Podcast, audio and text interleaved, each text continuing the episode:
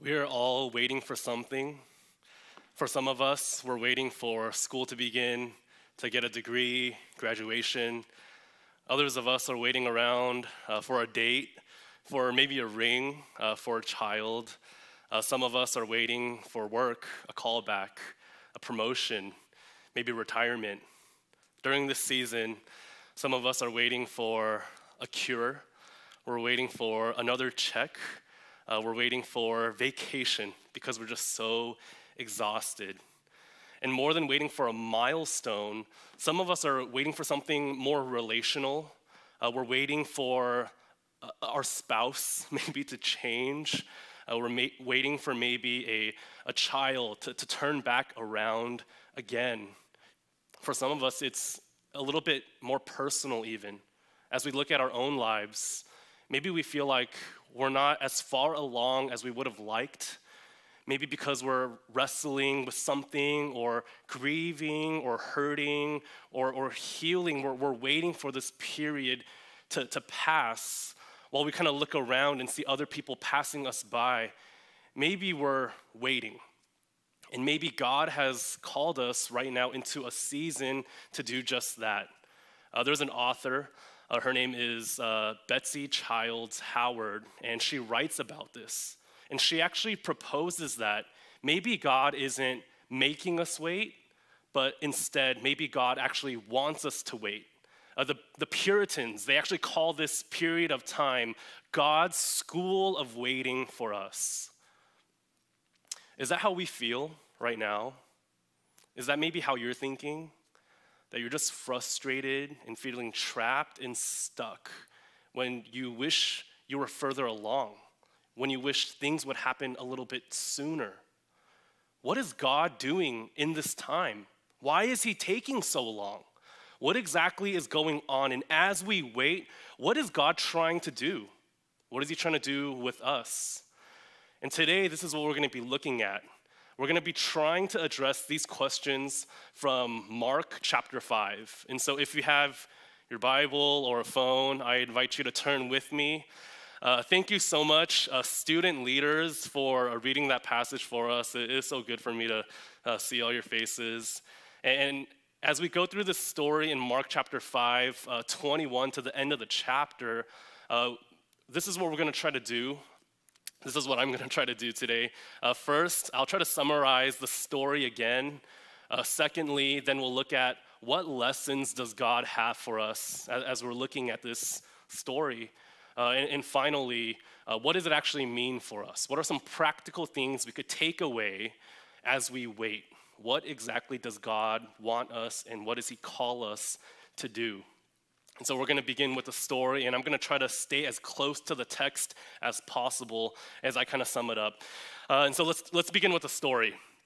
Jesus, he crosses over to the other side of the sea, and as he does that, immediately a man approaches him and drops to his knees. And this man, we're introduced to him, and his name is Jairus. He falls, and he's introduced as one of the rulers of the synagogues, which for our context might be something like an elder. And he comes before Jesus, a respectable, dignified man, but he does something very out of character. He drops down, and he pleads with Jesus. Why? Well, it's because his daughter is dying. Something is wrong. And what he does is he says to Jesus, please come with me. Lay your hands on my daughter, my only daughter probably, and so you can heal her. Come with me quickly. There's not much time. Jesus agrees, and so he goes with Jairus, and they head over, and as they travel, the crowd is following Jesus. And Mark pauses here, and we kind of zoom in on one particular person in the crowd. Mark highlights this woman. This woman, it says, she's had this condition, this chronic problem for about 12 years. She's been discharging blood.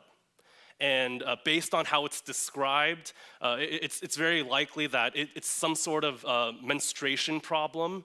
And what she's been trying to do is she emptied out her entire bank account. She's been seeing doctors. She's been getting treatment. But as she's trying to get better, what instead happens is she's only growing worse. And because it's probably a menstruation issue, what that means in this context and society is if you can't have kids, it's a big problem, because that also means it'll probably be really difficult for a woman like this to go off and get married. And so this is a huge problem for her. She probably feels like this is holding her back, and time is just passing by. But as being someone in the crowd, it's her lucky day, because although she has this problem, Jesus is walking by, and everyone's heard of him. He is this miracle worker who's been casting out demons, calming storms, and word has spread about his healings, that he healed a man who couldn't walk. He healed a man with a withered hand. And this woman is thinking, if Jesus has healed those people, then maybe he can heal me too. And so as the crowd is following, everyone's trying to talk to him, get a piece of him. Thousands, tens of thousands of people are probably surrounding him as he's trying to travel with Jairus. And we can hear her saying in the crowds, if I only touch a piece of his garment, then maybe I'll be healed. That's kind of a strange thought. It's a long shot, but she goes for it. She gets close enough, she reaches out, touches him, and immediately, she's healed. Jesus knows this the moment it happens, and he actually stops. He looks around, he turns to his disciples, and he asks them, who just touched me? And they respond and say, well, there's thousands of people here. Everyone's trying to get a piece of you. Are you kidding me? And he responds and he says, no, someone touched me. Something just happened.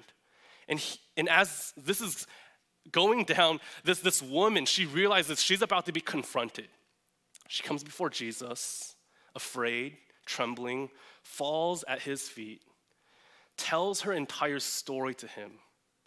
And Jesus patiently listens and then addresses her and says, daughter, your faith has healed you.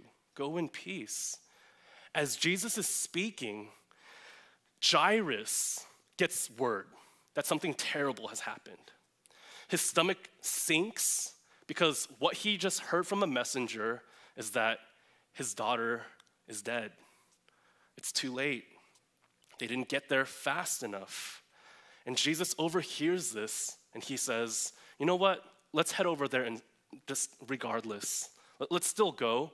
And so he takes Peter, James, and John, his inner circle, and they continue to travel over. And so they go over to Jairus' house. Jesus tells Jairus, do not fear, only believe. And as they arrive outside, there's all these people weeping and wailing. They've been hired to grieve the death of this child, which is devastating. And Jesus gets there and he says to the people, no, this child is not dead. She's sleeping. They laugh at him.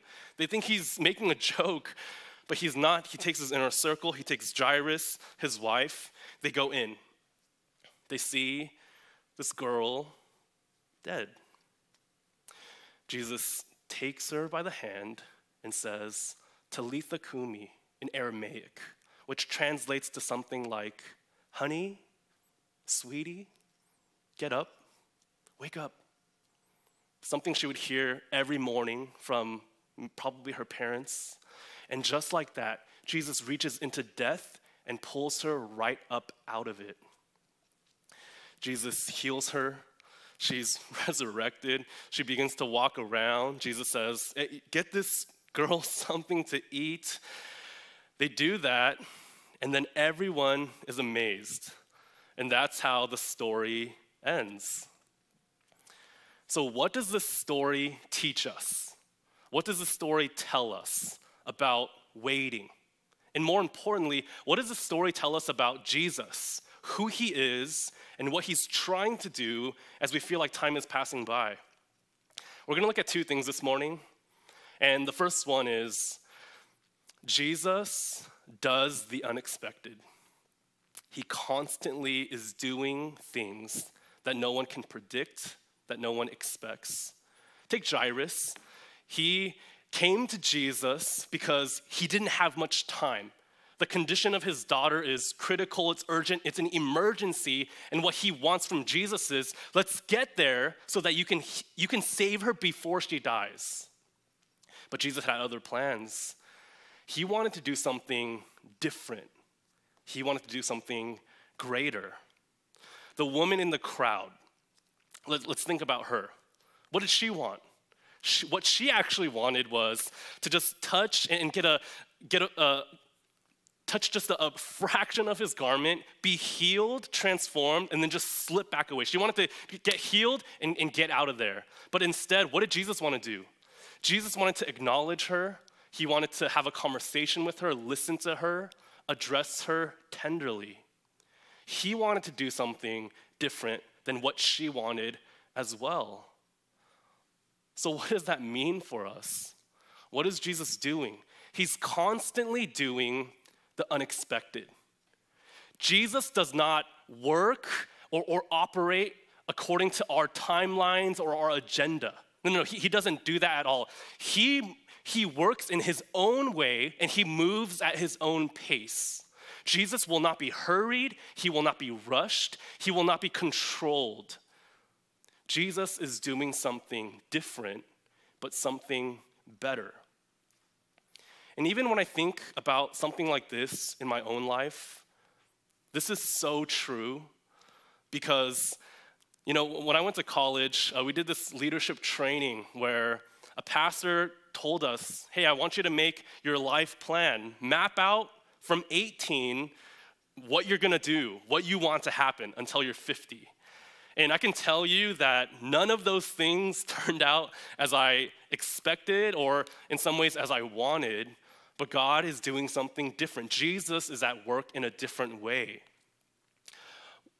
Even as we look through the Gospels, I find this so fascinating.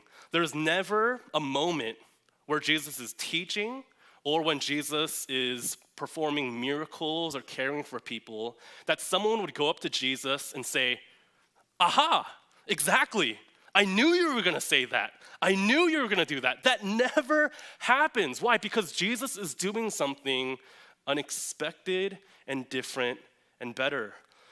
But you might be wondering, better? I know definitely he's doing something different than what I want, but better? How could all this fighting at home be better? How could all this waiting around be better? How could the death of someone that I care about be better? How could this be better? And my encouragement would be, you know, when we read stories like this, we're reading the whole thing, right, from beginning to end. If we stopped halfway through, you know what we would be left with in this story in Mark 5? We would be left with a woman who's sick, and a child who's dead. And for a lot of us, the pain comes as we're waiting because our story's not over, God's not done. He's still doing something, he's still working, Jesus is still moving. Our story is not finished. And so don't press eject just yet because Jesus is truly doing something better. How do we know that? Well, it leads us to our second point. Not only does Jesus do the unexpected, but Jesus cares about us. He cares about us. What I love about the story is, in a society where women aren't valued very highly, Jesus specifically helps two different women here. The daughter of Jairus and this woman in the crowd. And if we look at both of them, we actually realize and see that they are so different. See, Jairus, on the one hand, he's a ruler of a synagogue. That means he's this reputable religious man. He is spiritual. He has great social standing. Of course, Jesus would help someone probably like him. But then on the other hand, we're introduced to the woman in the crowd. And she definitely has no status because we're not even introduced to her name. We don't get it anywhere here. So she's unknown. But more than that, if she's dealing with this menstruation issue, then she would be considered ceremonially unclean as well. So she would be the social outcast who spent all of her money, who has no standing and is by herself. So who does Jesus care for here? And Mark is trying to paint a picture of two very different people. Who does Jesus care for here? Both individuals. And this says something deeply about how Jesus sees people compared to how the world sees people, and maybe how we're viewed by God ourselves. See, to the world, Jairus, he is somebody important. But this woman in the crowd, she is essentially a nobody. Nobody knows her. No one's around her. She doesn't have much. But Jesus sees both of them, and he cares deeply, loves deeply, both of them. See, at this past winter retreat, which feels like forever ago, we had this prayer time, and I was with a boy group. We're praying together for each other, and he goes into the middle. We're asking each other, what are your prayer requests? And this one student, he says, man, I feel like I'm invisible. I feel like no one cares about me. I've messed up a lot. I've done a lot of bad things. I just feel like I don't matter at all. And then his friends laid hands on him, were praying for him. And I really felt like the Holy Spirit was moving at that time. You know, some of you have been to youth retreats, right? People are crying at night. It's that whole thing. And at the end of it, he actually says, you know what? Even though the world might say that I'm nobody, I know that Jesus cares for me. I'm somebody to him. That's what he said to me. And I feel like he grasped a fraction of probably how this woman was feeling also. See, Jesus, he doesn't look at our reputation, our religiosity, our social standing, our bank account. He doesn't look at any of that. Instead, he looks at faith. For Jairus and this woman in the crowd, they both exercise faith in him. And he looks at them and says, you're mine. You're my people, you're my children, and I have not forgotten you. I care for you, I love you, and I will not forsake you. Nothing can separate you from my love. When I read this story, I really identify with Jairus. I'm a pretty impatient person, I confess, and maybe some of you could relate. See, if Jesus was with the crowds, and I was in Jairus' position, I know it doesn't say in the text, but I would be thinking, Jesus, come on, this lady, she's not doing well, sure, but this is not life or death. My daughter, though, my 12-year-old daughter, she's over there. This is much more critical. This is much more urgent. I would be thinking, Jesus, come on, let's go. Let's go together. Time is running out. And I wonder if he actually said something like that. Maybe Jesus would respond with something like, Jairus, I know your daughter, your 12-year-old daughter is dying, but actually I have a daughter. I have a daughter here who's been bleeding for 12 years, and she's been crying and struggling and broken. And I care for her too. She's also my child. See, for those who put their faith in Jesus, we're his children, we're his sons and daughters. And see, all these stories, I believe they're historical. And so as I read it, I have this kind of weird imagination where it needs to be as vivid for me as possible, for me to really engage. And so as I'm thinking about the story, you know, Jesus, when he started his ministry, depending on how you date things, he started in his probably late 20s, early 30s, something around there. And if you're thinking, like, what does that even look like? I'm 29 as a reference point, and so take it as it is, okay? And the woman that he's speaking to, the woman in the crowd, it says she's been bleeding for 12 years. If it really is a menstruation problem, which is very likely, I think, this would probably make her at least in her 20s, maybe mid-20s, even later than that. And the way that Jesus addresses her is, he says to her, really kind of in a strange way, he says, daughter. And imagine your friend, like your peer, because they're around the same age. Imagine them saying something like that to you, like calling you with a straight face, son or daughter. It's a very strange situation we have here, but actually I think it's very tender and beautiful also. See, when I go see my family and I hear my mom pray, I hear my grandma pray, she's in her 90s, oftentimes they open up and begin their prayer with something like, 我们天上的父, or Abba Fu.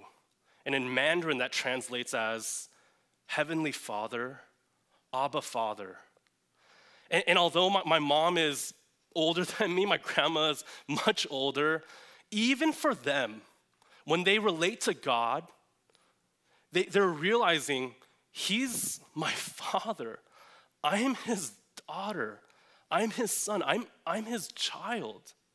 See, Jesus, He doesn't look at age, status, standing, wealth, behavior, works. He doesn't look at any of that. For those who put their faith in Jesus, Jesus cares and loves them. He cares for them. And you might be thinking, really? Does He really love me? Because you might be in a season where it's really difficult. There's a lot of pain. There's a lot of struggle. There's a lot of heartache. And probably you've questioned God and you've asked things and doubted and said, maybe even in your prayers, something like, God, do you really care for me? Do you really love me? God, can I actually trust you through this? What exactly are you doing? Can I know that you love me still? Because it doesn't feel like it. And in those moments, I think Jesus would turn to us and He shows us, absolutely yes. Absolutely I care about you. Even in your pain, even in your heartache, even in this darkness, this unbearable season, absolutely I care about you. How do we know that? How do we know this? See, I think about how I've always wondered this. How does this woman, in a crowd of tens of thousands of people potentially, how does this woman actually make her way to Jesus? Think about that. Even if you try to do this, it would be really difficult to do so. But then I think about how long she's been having this physical pain, this issue, and maybe everyone knows that she's struggling with this. And see, this problem would not just make her unclean, but everyone in this community and context would believe that, hey, if this woman touches or makes contact with anyone, then that person would also be unclean. And so I really wonder if this crowd is surrounding Jesus as Jesus is moving through, and as she's going through the crowd, everyone knows and notices her, and they start to back up a little bit. And so as she's walking towards Jesus, there's just this space, social distancing, okay, there's this area around. While everyone moves away from her, Jesus doesn't flinch. In fact, Jesus, He's the one who brings up, who touched me? Knowing very well that it was going to be this woman. What does this say about Jesus and His love for us? This means Jesus doesn't move away from our suffering. He doesn't move away from our sin. In fact, He's even willing to become unclean for us. See, and then as He makes His way over to see Jairus' daughter, what does He do when He enters that room with this child who's dead? What does He say? As He's entering this house, He says, she's not dead, she's just sleeping. Do you see what Jesus is saying about death here? He's saying, death to me is like sleep. It's not this thing it's not this permanent thing, it's just temporary. Jesus is saying to us, if you question my love, if you doubt my care or my affection for you, look at how I'm handling sin. Look at how I interact with you as you're struggling and suffering. See, what Jesus does is God made him, Jesus, to be sin, who knew no sin, that we might become the righteousness of God. Jesus is willing to take on our sin, take on our shame, take on our guilt, and die for us on the cross and rise up to new life. This is the gospel for us. Not that a woman was able to reach out to God so that she could be healed of something physical, but the gospel tells us that God was willing to reach out towards us, to take on our sin, to take on our wrath, our punishment, because of his love for us. Don't you see his affection for us? Jesus looks at us and says, I have not forgotten you. I will never forsake you. Nothing can separate you from my love. That's what the gospel says. His grace is for all of his children.